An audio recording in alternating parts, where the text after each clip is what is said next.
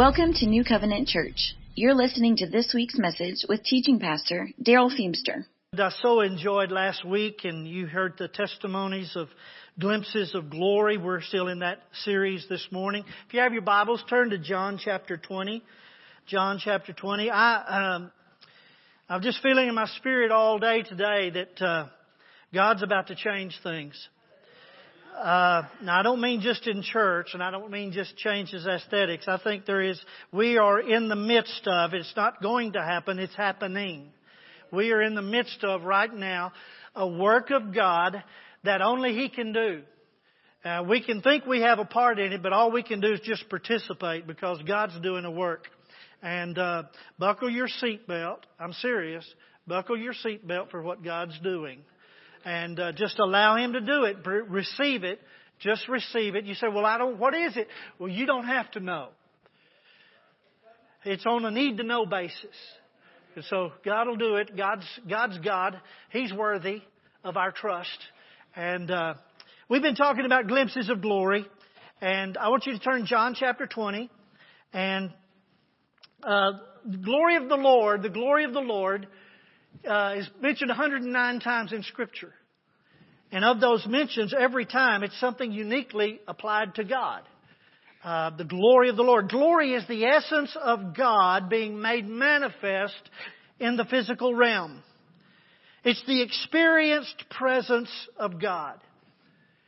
And I've been asking the Lord, especially during this time, Lord, I want to see your glory. I want to know your glory. Not, not I want to show. I don't want to, it's not that, I just want Him. I want Him in all of His manifest glory and what He intends to do. Uh, I, I know, I hear people say, well, preacher, Jesus Christ is the full expression of the glory of God. I know that. There is not a better expression of the glory of God than Jesus Christ. He is the full expression of the glory of God. But there's a difference in seeing a picture on the wall or a teaching in a book and being in the presence with the person in the room. I know God is here in His omnipresence. I know that He is constantly present. I know also that Christ is in me and that I'm in Christ. And that there is the continual presence of God in my life. But I'm talking about Him being here in His power, revealed, conscious presence. I want to see His glory. I want the goosebumps. You understand what I'm saying that? I want the chills of His presence. But as I studied for this, I, I, the, the original message, I preached this in 1994. It was when God was beginning to move at New Covenant, and uh, I preached this message, but God, it's been a few years, and God kind of upgraded it. Uh, but uh, what if Jesus showed up and you missed it? What if he really came and it was the Sunday you wasn't here? I'm not trying for attendance. Don't, don't. That's not what I'm saying. So in this passage, there's, there's one verse that caught, it's riveted my attention. Because that's what scripture says about Thomas. I want you to look at John chapter 20, and we're going to start reading in verse 20, uh, excuse me, verse 19. Jesus has just been raised from the dead. In fact, it's the evening of the first day. He has just been raised from the dead. He is just resurrected fresh. Look at verse 19. Then the evening, then the very same day at evening, being the first day of the week, when the doors were shut where the disciples were assembled for fear of the Jews, Jesus came and stood in the midst and said to them, Peace be with you. And when he had said this, he showed them his hands and his side. Then the disciples were glad when they saw the Lord. So Jesus said to them again, Peace to you. As the Father has sent me, I also send you. And when he had said this, he breathed on them and said to them, Receive the Holy Spirit. Can you imagine what that encounter would have been like?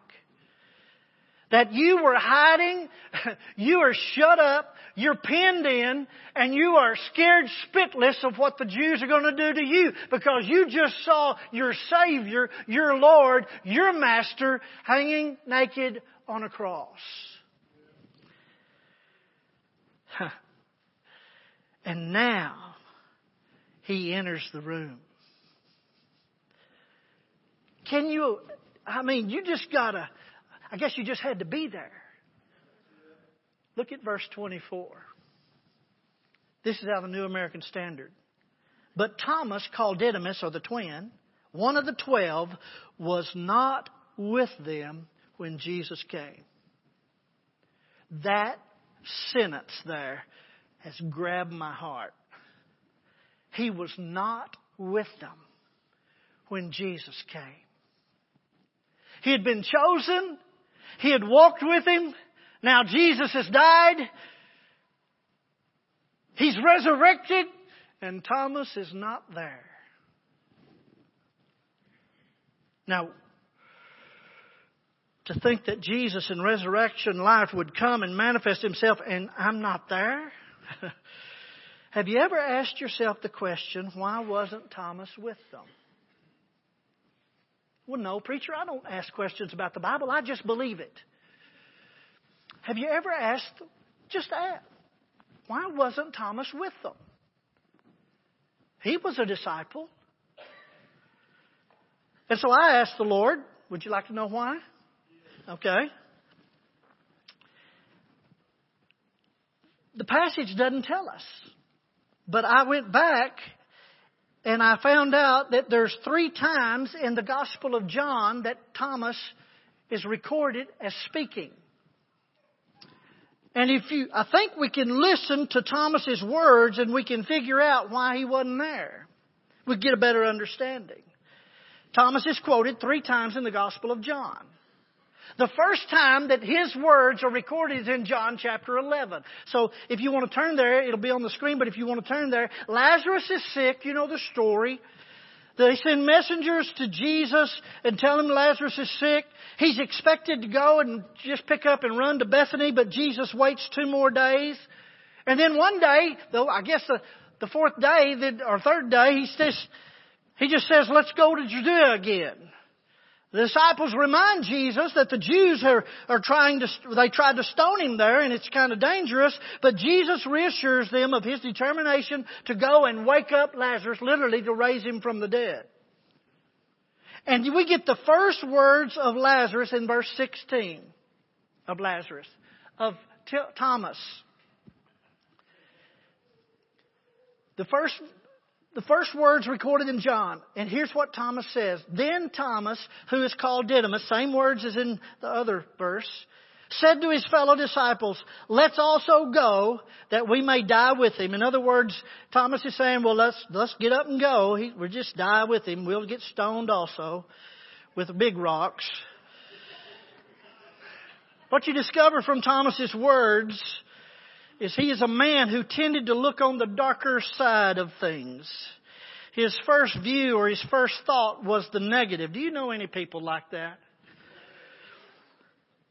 In other words, you tell them something and their first thought is what might go wrong. What's wrong with this thought? Thomas was basically, he was a pessimist. We called him Doubting Thomas. The title of the message today is a delivered doubter. I'm hoping that'll happen to me. Thomas, let's go, go, go with him that we may die with him. Thomas was a pessimist. You know what a pessimist is, don't you? He's the guy that sees the glass half, half full or half empty.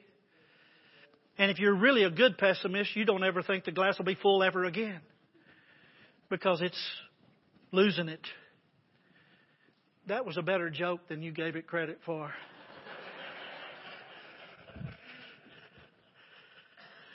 I guess it's because I know one, a pessimist.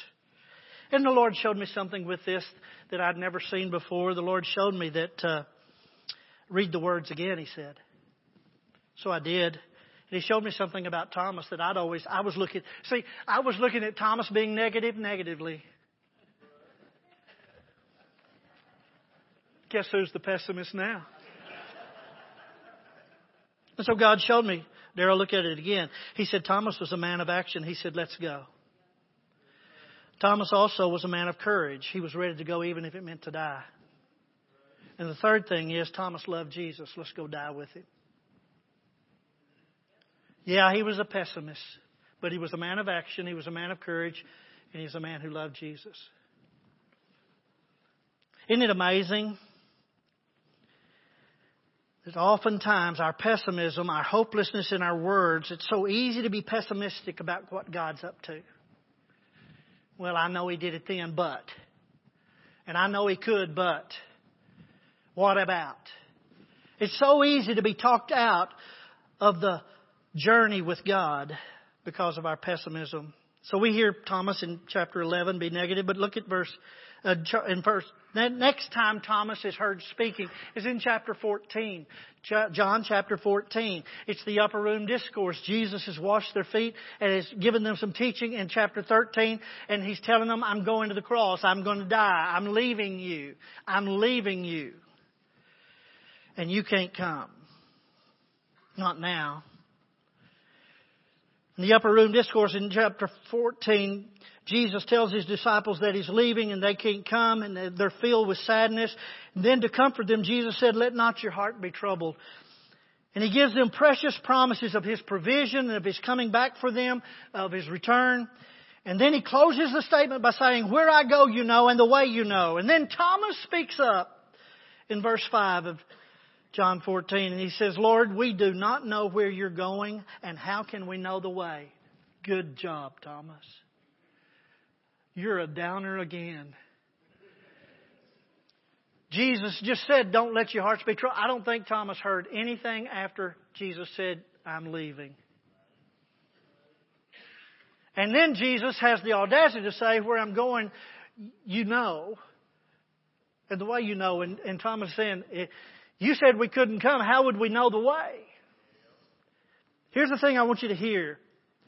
I believe Thomas is ignoring the promises because he could feel the hopelessness and despair of Jesus' words saying, I'm leaving. Again, we see his skeptical mind, his gloomy disposition. And, and Jesus said, and that's all Thomas can think of. You said you're leaving. You're not going to be here. You're not going to be here for me.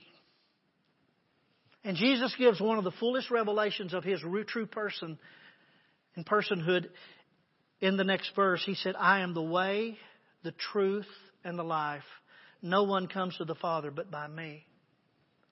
It makes me wonder if Thomas heard anything else after Jesus said he was leaving. I wonder if he ever heard any more Jesus was about to say about the ministry of the Holy Spirit in chapter 14, 15, and 16. Often our negative thoughts cut off the very truth God's wanting to reveal. Often the very thing that keeps us from finding God's revelation is our fear and our, dis- and our disappointment in our day. God didn't come through. Now he says he's leaving. What hope is there? And we hear nothing else God might want to say. Well, in John 20, 24 that we just read, uh, as we began the message, this is the third time Thomas is specifically mentioned. He's not with the other disciples. And now, understanding Thomas's attitude and his tendency to be negative, you can understand why he might not have wanted to be around people. He might not want to be around the people that he loved the most because he was so disappointed. He was in despair. Jesus has died. You know, if the words "I'm leaving" caused uh, caused Thomas a problem, what do you think seeing his Savior hanging on a cross caused him? A deep depression. And now Thomas finds himself not only not knowing what's going on, but in his confusion and his consternation, he has no idea about it. And here's what he does that we often do too. He couldn't bear to see his friends, the friends of Jesus and speak with those who had shared his dash hopes. He buries his disappointment in isolation and absence. He doesn't hang around anymore. And he missed the opportunity of experiencing what would have scattered his doubts because he was absent.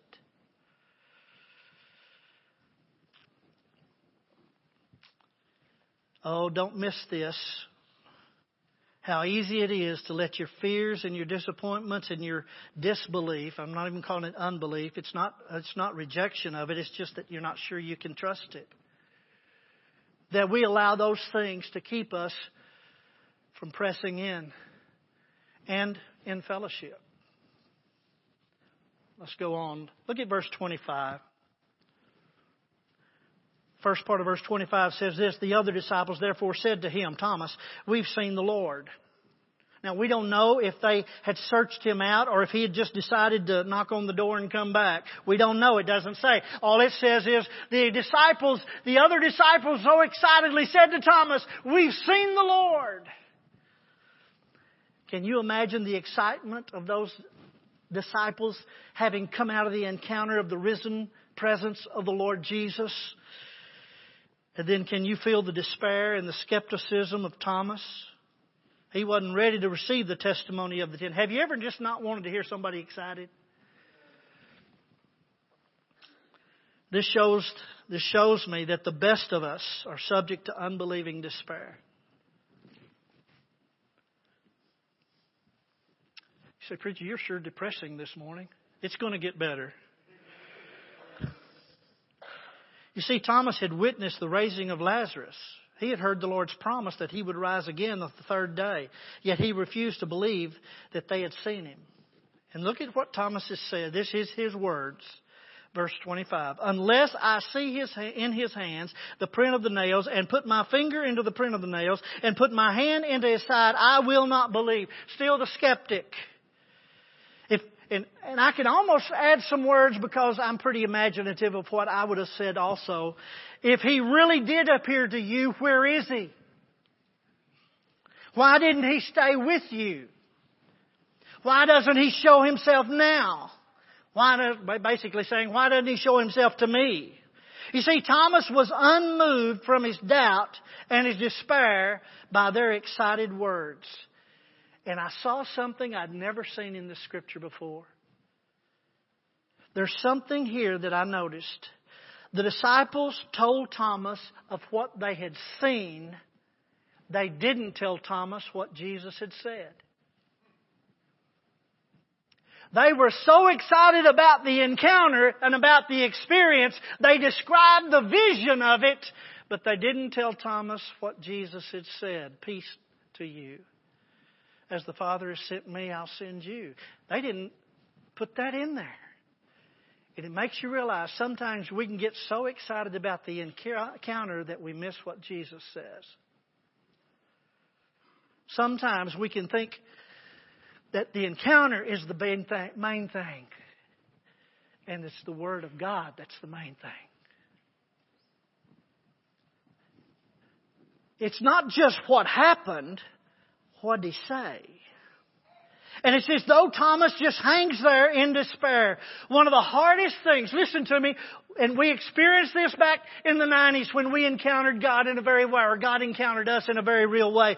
We experienced this too. One of the hardest times in the Christian life is when everybody else is, has seemingly seen it, they've experienced it, and you haven't. Everyone is rejoicing, and you are left in isolation and doubt. And it doesn't matter how much they try to include you, you still feel like you're an outsider looking in. You hear that? Everybody, he's so real to oh so and so. Why isn't he real to me? They encountered this. I didn't get nothing. This was Thomas. Perhaps it's us. Perhaps it's you. Verse 26 is glorious. After eight days, his disciples were again inside and Thomas was with them. He's there. After eight days, though, it's a full week from that time. Thomas has been left in his despair in his skepticism, in his pessimism for a full week. Some of us has been there years. I raise my hand. Here's an important lesson. Listen to me. Even though you might not be experiencing what everybody else seems to have experienced, your place is still in the body. Your place is still in the fellowship, and I'm not voting for attendance, okay? I'm not, I'm not saying that. I'm just saying your place, no matter how much doubt, how much despair, how much fear, how much you think everybody's got it but you, it doesn't matter. You, there's still a place in the body. That's where you're going to be real. That's when it's going to be, because we'll see this story, it gets better. After eight days, his disciples were again inside and Thomas was with them. And look at verse 26, the next part. Jesus came and the doors being shut and stood in the midst and said, Peace to you. This visit of the risen Lord was for Thomas. Jesus came in the same way inside a, a closed up room and he said the same thing. The other disciples, that's why I knew that they hadn't said what he had said because now Jesus says it again.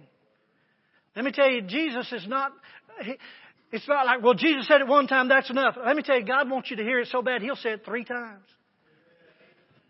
Peace to you. Peace to you. Peace to you. This time, boy, there's so much more here. You realize how patient and tender the Lord is with dull, slow followers?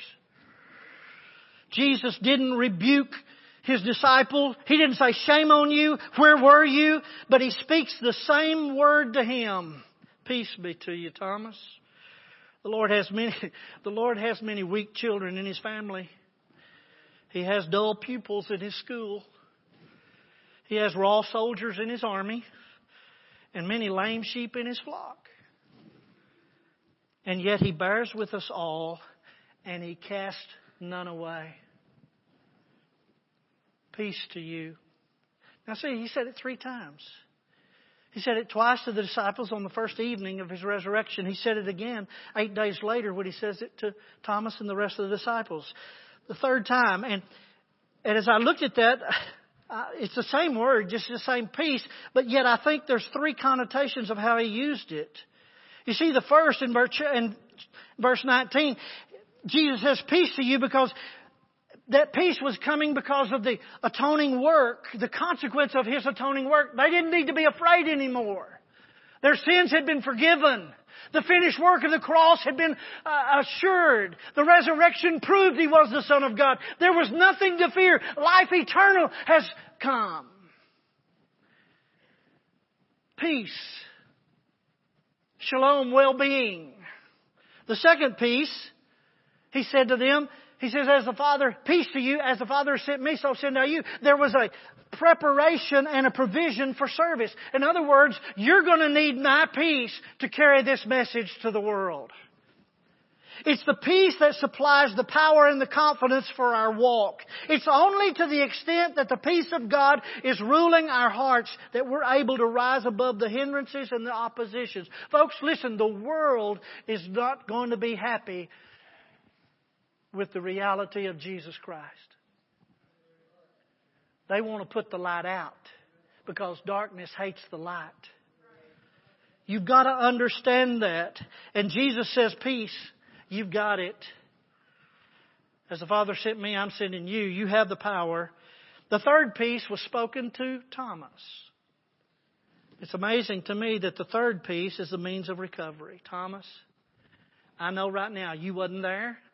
I know how you're feeling. I know what you're fearing. I know what you think. But I'm telling you, peace to you, Thomas. Peace to you. My peace.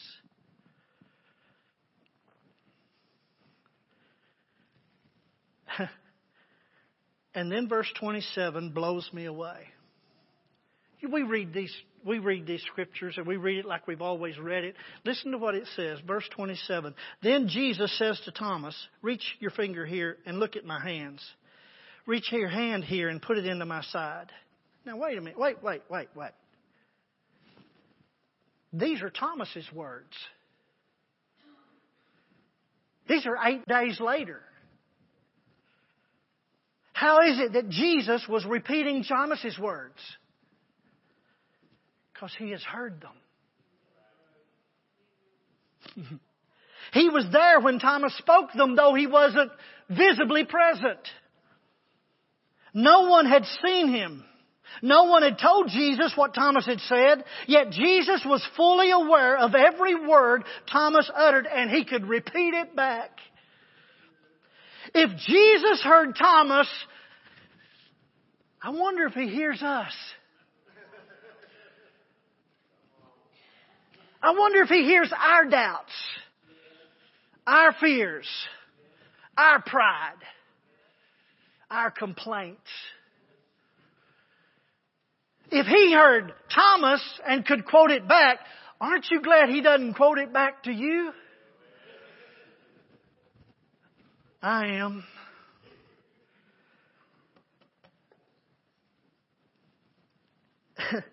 but wait, it, gets better. Jesus came back. Jesus came eight days later for a man who had made a confession of unbelief. Jesus came back.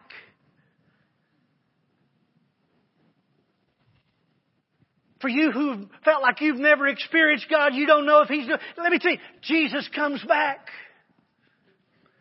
Jesus doesn't give up on us, even when it looks like we've given up on Him. Jesus comes back and listen to what Jesus said. Reach here your finger. And then Jesus gives Thomas an open invitation to examine him. Look, Thomas, feel me. Reach your hand here. Put it in my side. Jesus was saying, Thomas, it's me. It's me. These wounds were for you. Do you need to touch them to know that they're real? Then touch them. Know me. Know me. Why would Jesus come back to Thomas? Because he was chosen. He, he wanted Thomas to know him. Why does he come back to us? Because he wants you to know him. Folks, listen to me. God is much more interested in you knowing him than you are knowing him. In fact, it wasn't your idea to, some of it wasn't your idea to come to church this morning, but it wasn't your idea, it wasn't your idea to seek out God. In fact, unless the Lord draws you, you can't seek Him out at all. You see, He started the work and you just responded and now you're curious. And the same one who drew you in the first place will continue to draw you and give you every opportunity. This needs to be a real amen moment. He'll give you every opportunity to know Him better, to know you more. Thank you. Clap. Yeah, no, I'm just kidding. Now listen to what Jesus said. No, excuse me. Yeah. Do not be unbelieving, but believing. In other words, Jesus wants you not, Jesus wants you to believe. We're all unbelieving in areas, but He wants you to believe. It was the sight of the Savior's wounds that scattered Thomas's doubts, and that's what I want you to see. And uh, Thomas gets a glimpse of the glory. Hear, hear Thomas's words here. And Thomas, verse 28, and Thomas answered and said to him, My Lord and my God. There's no scriptural evidence that Thomas ever touched him. He didn't need to. He recognized him my Lord, my God. Thomas calls Jesus Lord, which is master, boss, ruler. You're my ruler. And he calls him God, Theos. You're my deity. But more than that, and that's what I've heard, uh, listen to, many of us have confessed Jesus as Lord, and many of us think that He's our God. But let me tell you, here's the point that I want you to get. Thomas, all of a sudden, he saw Jesus for who He was, and now he says, You are my Lord. You are my God. Suddenly he receives him to be his own. Many people have believed the prescription. They've believed the testimony. They've believed the word. They've believed this. But have they received the reality of the truth of it for Jesus to be their Lord, their God?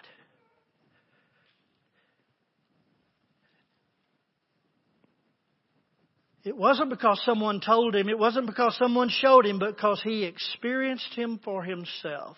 Verse 29, Jesus said to him, Thomas, because you've seen me, you've believed. Blessed are those who have not seen and yet have believed. Thomas had experienced the personal resurrected Lord and believed. And Thomas had walked with Jesus. He had heard his promises. He had seen his works. He was hesitant to believe. He's hesitant to believe unless he got further proof. I don't think Jesus was reprimanding him, but I think Jesus was saying something. There's coming a people after him, Gentiles, which are us, who would never see Jesus physically, but they would believe. And believing that they would have the very same life and blessings that those who saw had. Jesus is not saying, I don't believe he's saying, I'm looking for blind faith. You just don't have to say, you just, just believe. I don't think that's what Jesus is saying.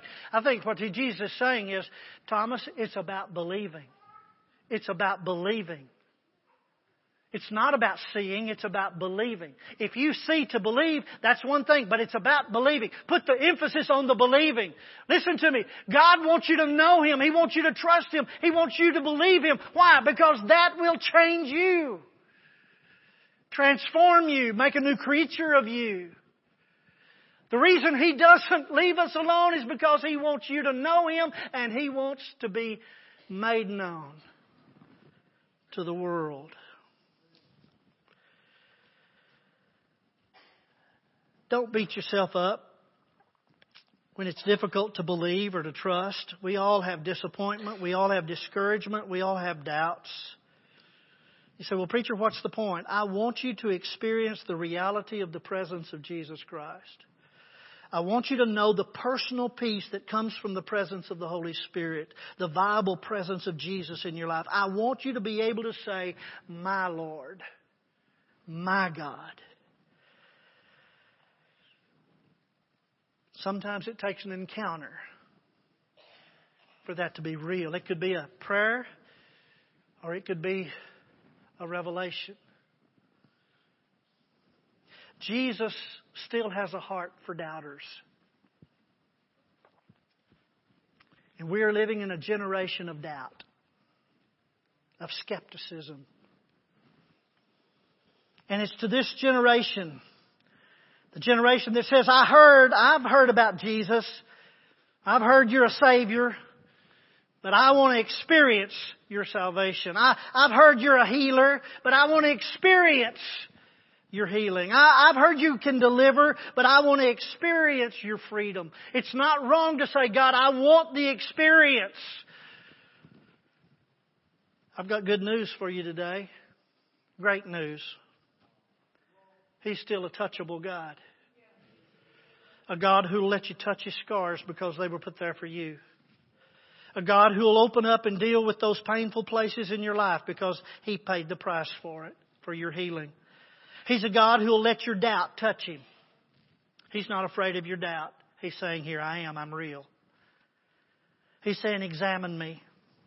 I can stand up to your inspection. Thrust your hand in my side.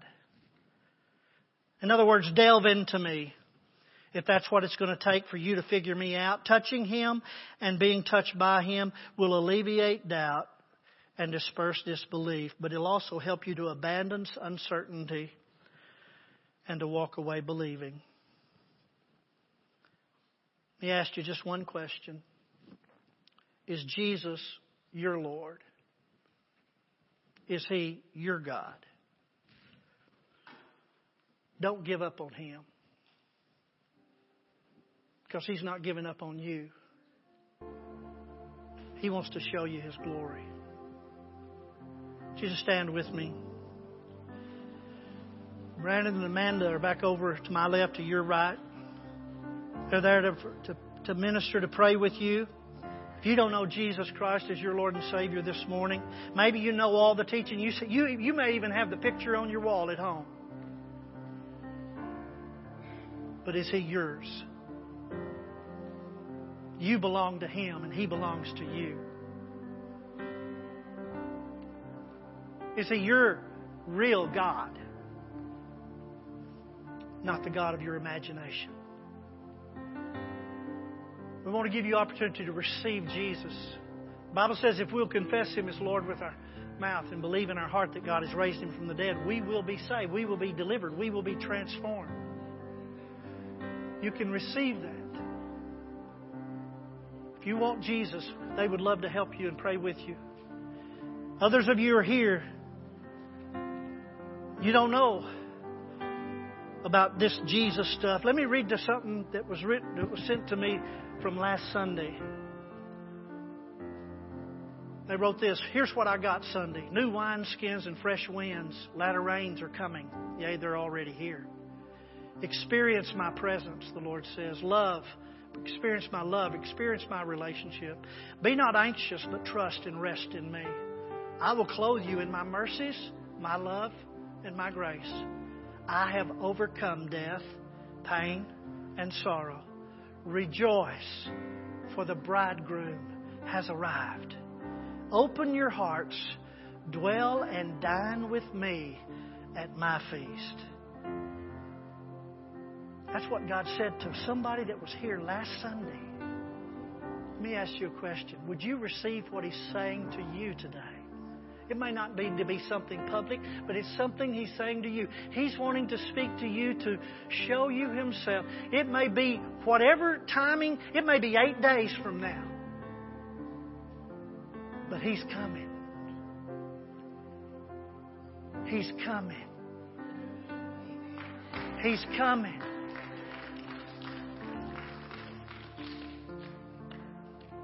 You. Receive Him. Sing for us.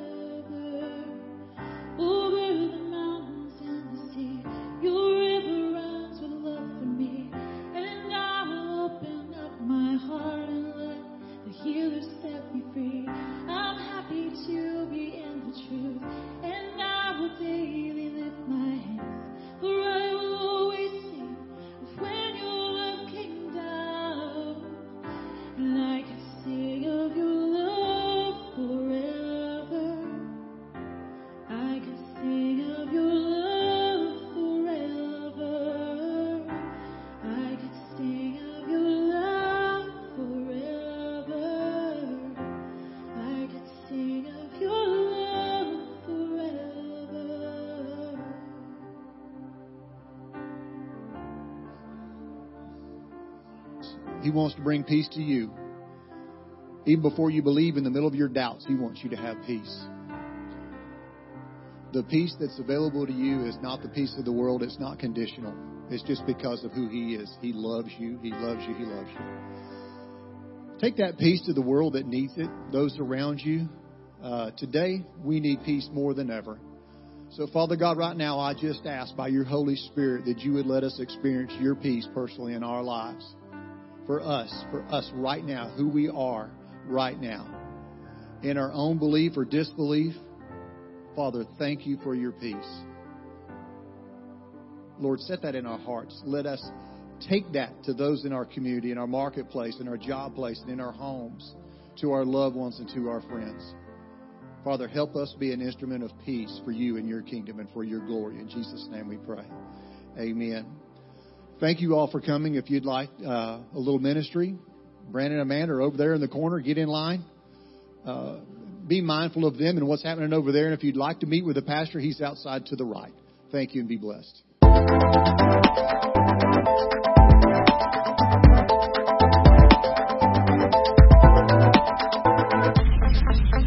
Thank you for listening to this week's message.